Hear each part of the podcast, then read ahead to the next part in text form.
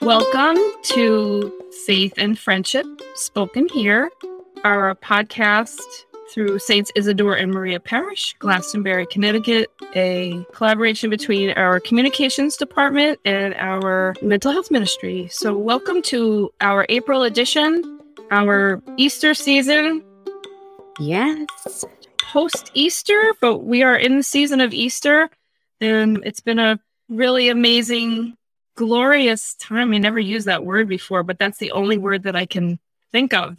Michelle, last month we talked about the preparation for Easter, you know, spiritual preparation and what we were thinking about and how we were preparing for this sacred time of year in the church and the meaning for us in our lives. It had so much more meaning this year just having talked about it with you and um, walking through it. I mean, we said the footprints prayer, and I, I feel like we walked that prayer together and with God with us. So now talking about it after Easter is over and just what Holy Week was like and um, talking about the music and how glorious that was. There's that word again.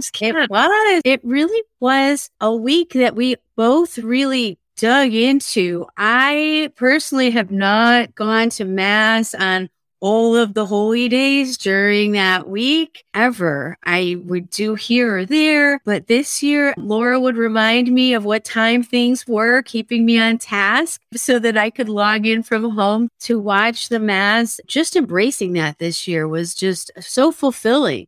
I really felt that we were both really fulfilled this year. It was a great thing. And we're going to keep going on with the Easter conversation a little bit here. So yeah, to go back to the music and the singing and the soloists and the uh, the chanting too, uh, the importance or the significance of the chanting in preparation for Easter during the masses and the services. And I noticed after Easter there's less chanting and more singing. And so I'm curious about that. Maybe we could talk about that at another time, but that's just the things I'm paying attention to as well. And uh, I had the honor of having my feet washed this year. And I it's such a high honor.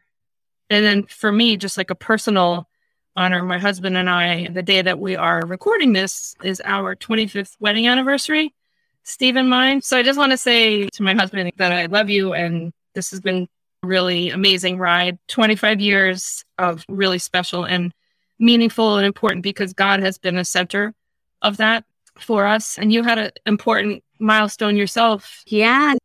March 31st, Mark and I had our 10 year wedding anniversary. Wow. We aspire to be Laura and Steve. So we are at the 10 year mark.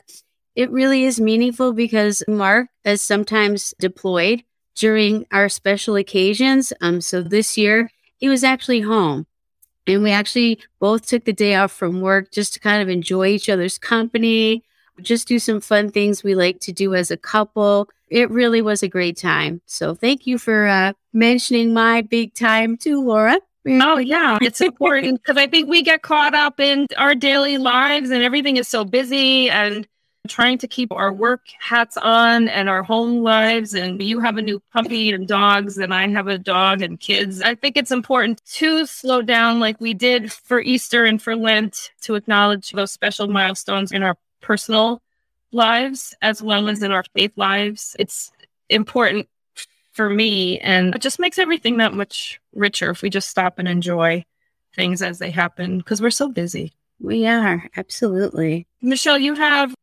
something you wanted to reflect on about Easter, but we're thinking also about what's coming up this Sunday, which is Divine Mercy Sunday. So, what do you have, Michelle? So I have a quote. Um, John 11, 25 is the passage. It's a Bible verse that's kind of relevant to now. I am the resurrection and the life. The one who believes in me, even if he dies, will live.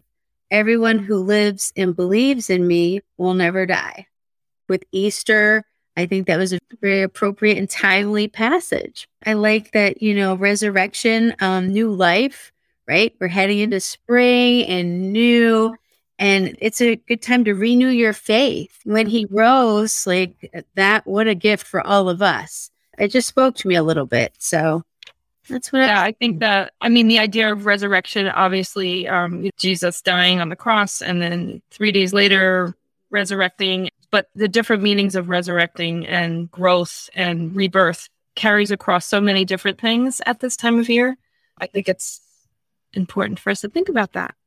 There is a national shrine of the Divine Mercy, and one of my Bible study folks had introduced me to that, and it's in Stockbridge, Massachusetts. It really looks like a wonderful place. Laura, I think we're going to make a, a pilgrimage. It looks wonderful. It, it's really a quite a pretty place up there. I can't imagine the feeling of being there in person. So I think that's on our bucket list. I was looking into what is Divine Mercy Sunday? What is that all about? Here are some things that I learned. Um, we celebrate something called the Easter octave. There's a Christmas octave as well. So Easter and Christmas, but Easter is a is a tiny bit more significant than Christmas, just in meaning of the resurrection of Christ. We're celebrating Easter for eight days because the resurrection of Jesus is so significant and it's around everything that our faith is based on that we can't even absorb it or understand it in, in one day on Easter Sunday. So we're given mm-hmm. eight days and it's called Easter Tide. It starts with Easter Sunday and it goes through Divine Mercy Sunday. But each day of this week is Easter Monday, Easter Tuesday, Easter Wednesday, and so forth. I there are lots of things that cross our emails, and somehow I got on an email, pray more novena com. And so this one came up for Divine Mercy Sunday, but Divine Mercy Novena. So I thought, all right, I'm going to pray this novena, but what does it all mean? I wanted to shout out to somebody in, in um, my Bible study group, and her name's Janet, and she's always spoken about Saint Maria Faustina, and she's talked about her so much that I have just become inspired. She'll just rattle off, well, Saint Maria Faustina said this, and this is what this means. And I thought, I never heard of that. Gosh, I have to learn about this. So I learned that that Saint Maria Faustina was told that we prayed for these different intentions on these eight days during this Easter octave. And she was given these different intentions by apparition of Lord Jesus that came to her in a vision. And each day has a new petition that seeks God's mercy for different purposes. And these are notes from her diary. Each day that has the intention is that Jesus told her, By this novena, I will grant every possible grace to souls.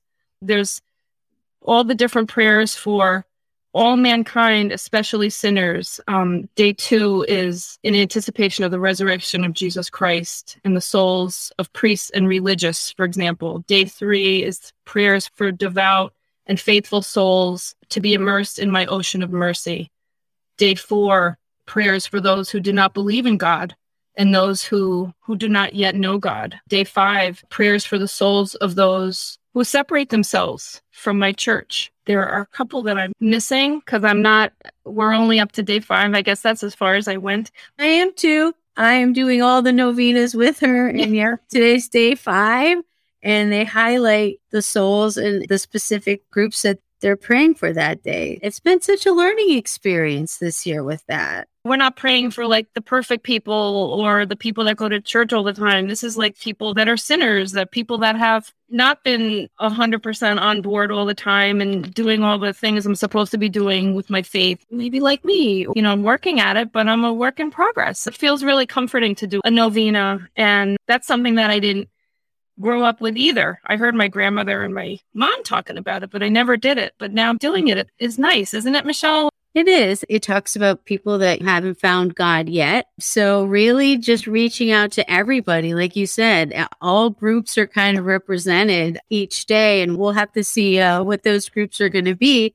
But it is true because, like I said, honestly, this Easter uh, was really a big thing for me. And I really have never gone to mass as many times. So I could fall into a category of the Catholic, but kind of gets away from it sometimes. And then getting these prayers to, to, come back. So I really been enjoying the novenas as well. Laura comes up with all these handy things. There's always a novena every other month. There's a novena for everything, I guess. Everything. It's been really good doing that hmm. together.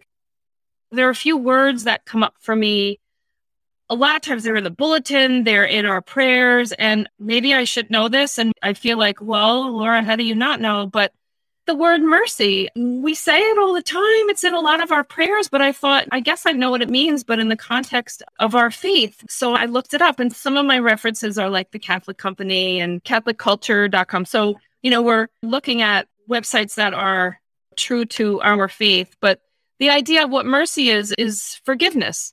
I have to wrap my brain up around the idea of forgiveness and what Jesus meant by forgiveness. What does that mean? How does that translate for us? Understanding what the word means, divine forgiveness. How does that translate into everyday life? So that's just been something that I've been thinking about and praying on, you know, maybe give me a greater understanding of what that means so that I can apply it. There was a reference to Psalm 136, which is God's mercy endures forever. And that's a familiar prayer, or something that we say often. Um, I say the words and it's rote, but I haven't really ever given it much thought until now, appreciating this chance to really explore the idea of mercy and forgiveness.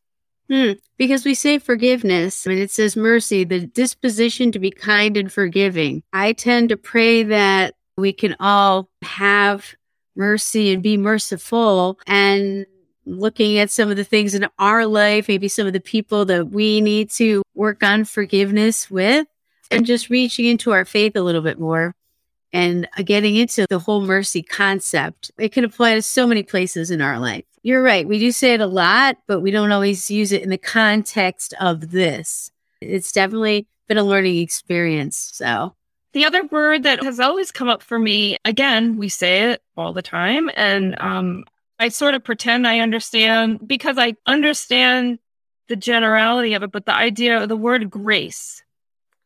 So I looked it up. So this is from US Catholic. Religious education has taught generations of Catholics that grace is a free gift of God's favor. It is received through the sacraments and makes our salvation possible. This is my interpretation of it. So we want to receive more of God's grace, but we can't like stockpile it oh, I got a lot of God's grace. So, like, I have a whole shelf of it. So, like, I, am good for a while. And I don't think it works like that. No, you're right, Laura. You're right. There's this 10 ways to receive God's grace today. It's a whole thing. It says where there is sin, there is even more of God's grace to break those chains and give us eternal freedom. Just thinking about it in that context, he shows us a lot of grace, even in our times of maybe not our most shining moments. God is there and showing grace for us so that we can learn from what's going on and then show grace with others, which we may not be always on point with that as well. That can be challenging. Going back to the forgiveness piece we just talked about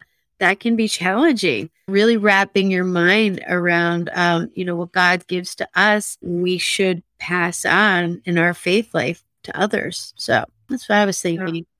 Okay, this makes sense to me. So this is again, this is Father Thomas O'Meara describes this way of thinking regarding grace as the electric company. Sacraments give us grace. In other words, the lights come on. We sin and lose grace, the lights go out. The sacramental confession and absolution cleanse sin and restore grace. The lights come on again.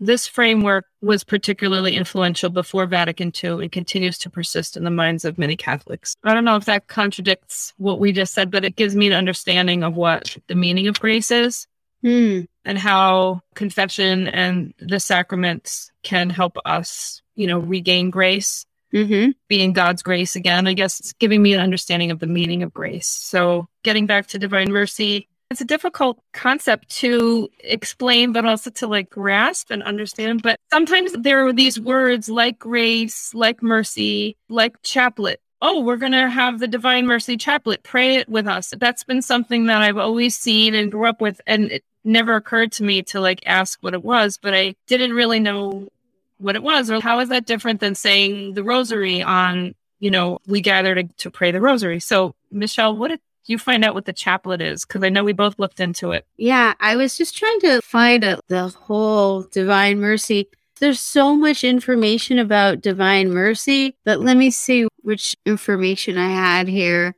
It lists a lot of the prayers of the divine mercy chaplet there's a lot of the same type of prayers as the Rosary, the Hail Marys, the Our Father. Um, you know, they have YouTube videos of how you can pray this. How to pray the chaplet. There's everything out there. Um, I didn't find anything specific. I just found the prayers around it. That's what I found. So I guess that that's it. I mean, that's the what you're doing when you're doing the chaplet is these prayers. So I think a chaplet is a focus on different devotions or in specific devotions is what I found out. So, I mean, I'm sure there are many, and there are those of us in the parish that also will probably tell us, hey, Laura, hey, Michelle, this is what a chaplet is. and that's fine. I'm happy to learn. That's why we bring it up too, because I said to Michelle, a lot of this is learning for me, but I'm happy to learn because then that's how I remember it. And then I can apply it to like daily practical application of our faith. I did find one other thing I wanted to share about grace that does bring it all together. This is again from US Catholic. Because God is love, grace is a gift of love that invites us into a relationship with God, the source of our existence. So that that makes it all make sense for me. So, a chaplet is a form of Christian prayer which uses prayer beads, and it is similar to the rosary when you say it. That's what the definition was of it. But you're right, Laura, just thinking about how we can use it, you know, in practical ways. And you've heard about it and you weren't sure of it. And I really didn't grow up hearing about it. This was all kind of new to me. It was good to have this dialogue and, and for others Maybe they know it, maybe they don't. Maybe it's hard to ask sometimes. I know people that have been practicing a lot longer than myself. There is no dumb question, right? There is no dumb question, but I, I feel less than sometimes because some people have memorized so much scripture and and those are my goals. That's like our hashtag goals. I feel like I should know these things and I don't want to feel stupid. But if you ask, these women that we talk with are more than happy to give you quotes and statues to visit and anything you could want to learn about. It. It's just stepping out there and trying to get that knowledge. And that's what we've been doing tonight. So I think that's. Yeah. And in person, they were filled. So you can see all the pews are filled and it's amazing to be part of that. People are coming back and want to be part of in person. I mean, after pandemic, but certainly just bring their faith together and what's happening in the world right now and um, mm. all the sadness and grief so that something joyous can really bring us together and that that common thread of our of our faith at Easter time is so powerful there's something I wanted to say from last month that was sort of bothering me.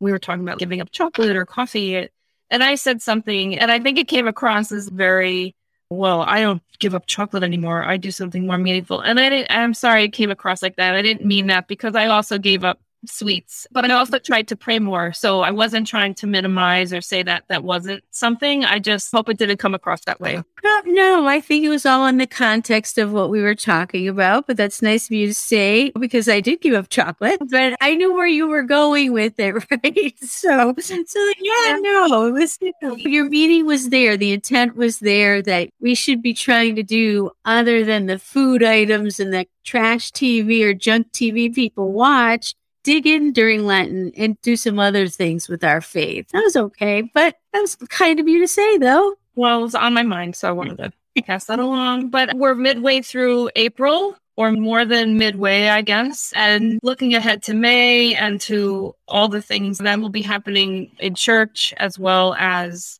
in our faith, but also in the year. I mean, it's exciting time of year as things are rebirth, things are coming back to life and things are growing again. The grass is greening, the trees are starting to bud, and it feels like people are coming back to life to people in person coming to Mass. And we're doing activities in person and, and lots of activities happening at the church in person. There will be things coming up as well in May as we are gathering again and having new events with mental health ministry and different ministries. There's lots of different celebrations in May. I know um, that will be happening, so we'll be talking about that too. But we encourage everyone to check the bulletin to attend Mass if you're able in person, and if not, on the live stream. Which is amazing that we still have access to that because it, it gives such a broader reach. And it's so nice to be able to reach everyone who can't attend Mass in person.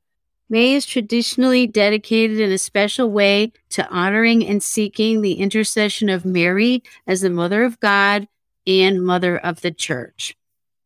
So, a lot going on in May, a lot of things to reflect on. Of course, Mother's Day is in May. Yeah. So, um, as we get ready to wrap up, Michelle, is there anything that you want to end with or anything that you're thinking of any last Easter memories or one thing that you gave me last year that I keep it out all the time anyway. It's a little white wooden placard and it said, He is risen.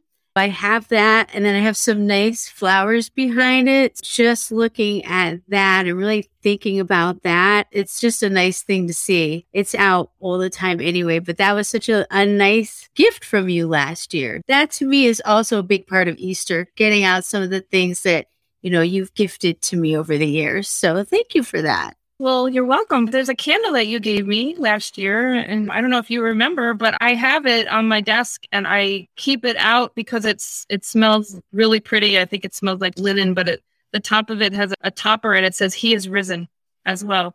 You know, it's beautiful reminder. But I look at it and I take it out all year, so I remember about Easter, but I remember our friendship and I appreciate it every day. And I thank you for that. Yes. Oh, so I think well, we'll end on a happy note right there yeah, this was great. This journey of Lent and leading into Easter and now getting ready for Divine Mercy Sunday and then May, what that looks like. I look forward to it and look forward to what we're going to learn next and continuing this dialogue next month, Michelle. Yes, absolutely. Absolutely. May will be new things, you know, spring will be here, new blooms, new conversations, new topics. We'll be digging in more in May. So I look forward to it. Well, thanks for listening. Tune in next month, spread the word. And if you have ideas that you'd like us to talk about or to study a little research, please pass them along to carol at isidoremaria.org. We're happy to take on that challenge. So we hope you listen and we hope you enjoy and enjoy your spring and your Easter tide season.